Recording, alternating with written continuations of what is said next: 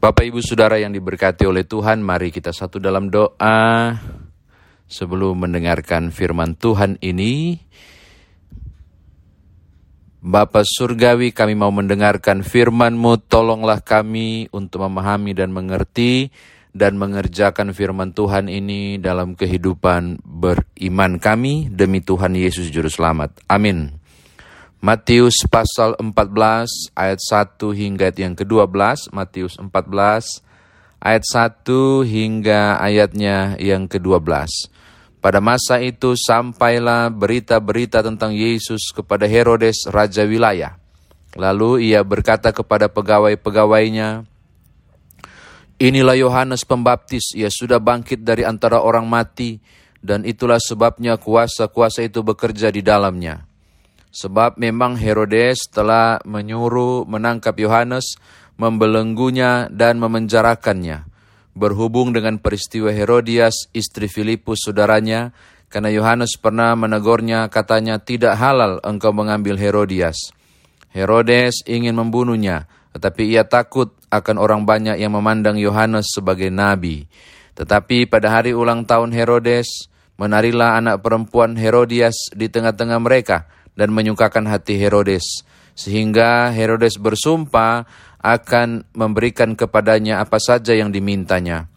Maka setelah dihasut oleh ibunya, anak perempuan itu berkata, "Berikanlah aku di sini kepada kepala Yohanes Pembaptis di sebuah talam." Lalu sedihlah hati raja, tetapi karena sumpahnya dan karena tamu-tamunya diperintahkannya juga untuk memberi, memberikannya disuruhnya memenggal kepala Yohanes di penjara. Dan kepala Yohanes itu pun dibawa orang di sebuah talam.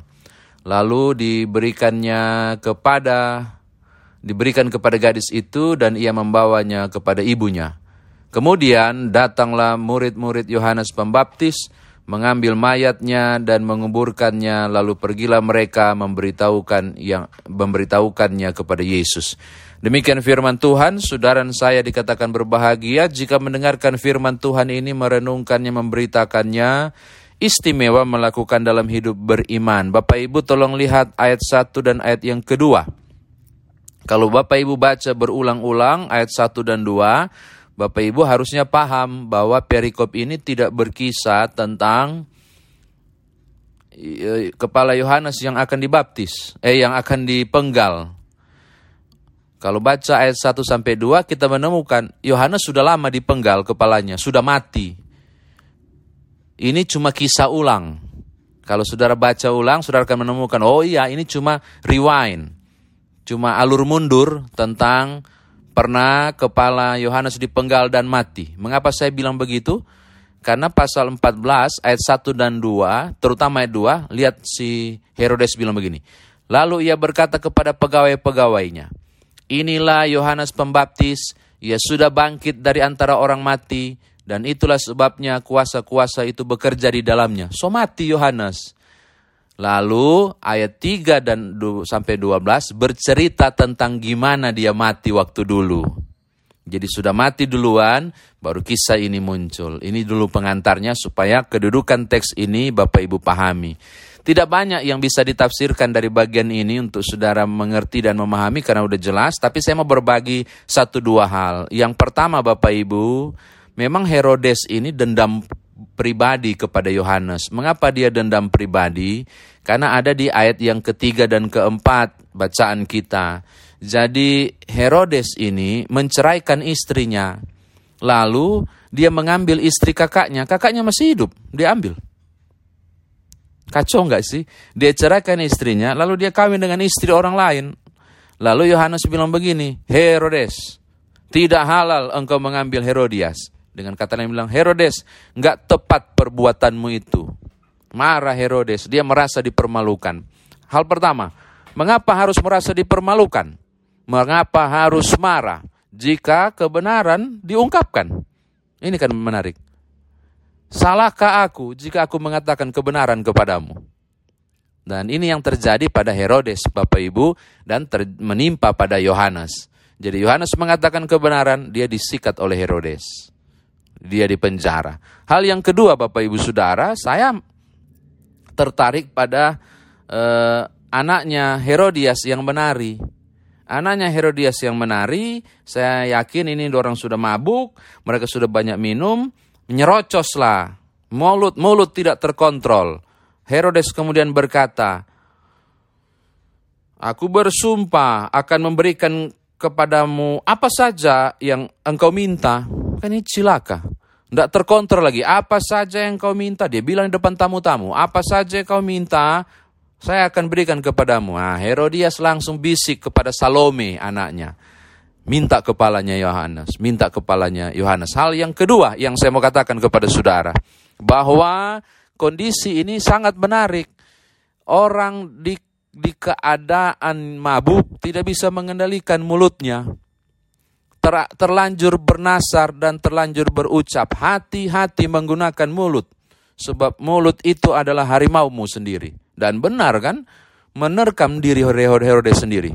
Apa cara menerkamnya? Salome bilang, Papa, saya mau mendapatkan kepala Yohanes. Kaget dia. Persoalan Bergumul dia. Mengapa? Oh, karena sangat disayang sekali Yohanes ini oleh murid-muridnya dan orang banyak menganggap dia nabi. Oh, dia bingung sekali. Oke, ini catatan kedua.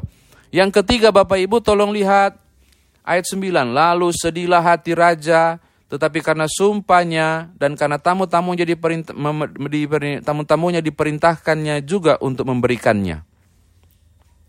Alasan mengapa dia penggal? Karena dua hal dia terlanjur bersumpah.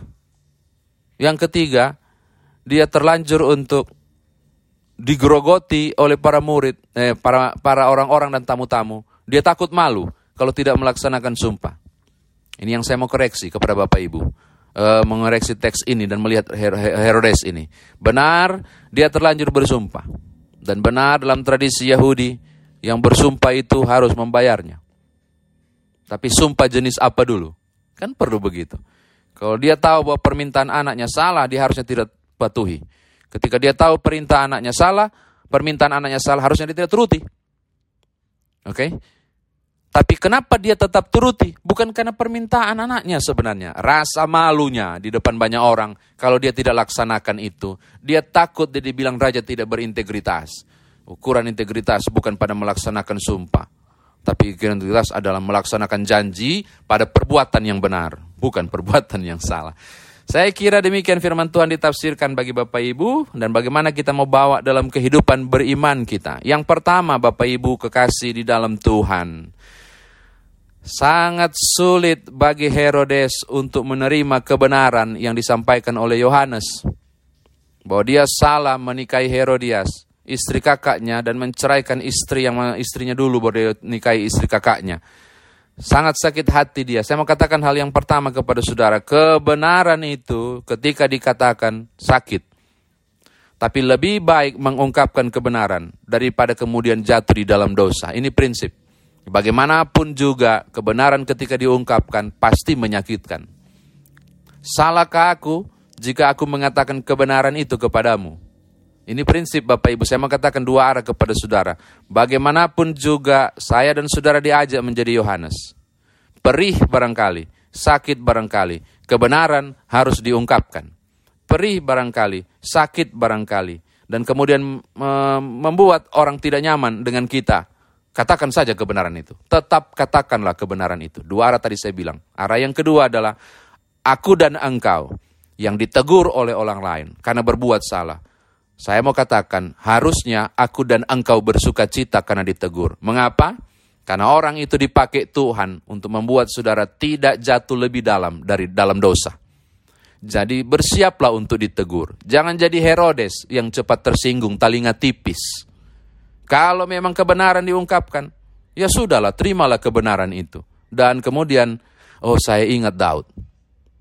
Daud tuh raja luar biasa. Nathan tegur dia, Nabi Nathan tegur dia. Apakah dia penggal Nathan? Enggak, nangis di hadapan Tuhan.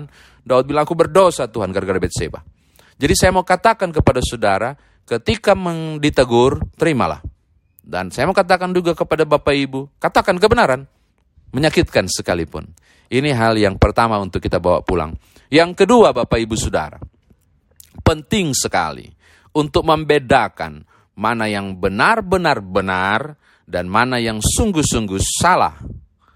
Mengapa saya katakan itu? Karena alasan Herodes memenggal kepala Yohanes itu menarik dikasih sajikan oleh Injil Matius. Dia sudah terlanjur bersumpah.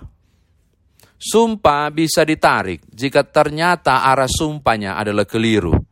Sumpah bisa ditarik jika ternyata yang terjadi adalah pembunuhan kan? Pada kebenaran. Menurut saya. Kalau saya menekankan sebenarnya bukan soal sumpah yang dia tidak laksanakan. Tapi rasa malu. Untuk kemudian menolak apa yang dia janjikan. Yang saya mau katakan kepada Bapak Ibu Saudara. Jika akhirnya apa yang saudara rencanakan, jika akhirnya apa yang saudara petakan, apa yang sudah saudara ucapkan terlanjur salah ternyata dan terlanjur keliru, jangan pernah malu untuk menariknya. Dan kalau perlu menghentikannya sebelum fatal. Herodes nggak lakukan. Menghentikannya sebelum fatal. Harusnya segeralah kemudian menghentikan itu. Kalau tidak, waduh. Potensi kesalahan dan dosa pasti terjadi. Terakhir Bapak Ibu ayat 12. Kemudian datanglah murid-murid Yohanes Pembaptis mengambil mayatnya dan menguburkannya. Lalu pergilah mereka memberitahukannya kepada Yesus. Saya tertarik ayat 12 ini perlu diangkat karena saya baca judul SBU. Mohon maaf Bapak Ibu kok nggak nyambung ya judul SBU itu. Apa saya lupa jika Tuhan berkehendak lain seakan mau mengarahkan pasal ini pemenggalan Yohanes adalah kehendak Tuhan. Hati-hati Bapak Ibu ya, keliru. Saya mau katakan penting sekali. Peristiwa pemenggalan Yohanes tidak pernah ditentukan oleh Tuhan. Jangan jadikan Tuhan kambing hitam dari kisah Yohanes ini peristiwa pemenggalan Yohanes ini atas inisiatif murni mandiri oleh kejahatan Herodes. Itu dia. Jangan bilang, ya kalau Tuhan kehendaki, kok bahasa-bahasa seperti itu sepertinya Tuhan mau jadi kambing hitam dari peristiwa-peristiwa buruk saudara. Dan saya bersyukur ayat 12 menunjukkan sesuatu. Para murid cuma mengadukan pada Yesus dan tidak ada hal yang lain. Mereka tidak kecewa kepada Allah. Karena itu Bapak Ibu, mari melanjutkan kehidupan. Buat pilihan yang tepat dari ucapan saudara. Hati-hati mulut saudara. Lalu lakukan apa yang saudara-saudara janjikan. Dan jika mungkin batalkan itu jika ternyata itu sesuatu yang salah dan keliru. Bagi saya itu lebih penting daripada merasa malu. Tuhan berkati Bapak Ibu Saudara. Haleluya. Amin.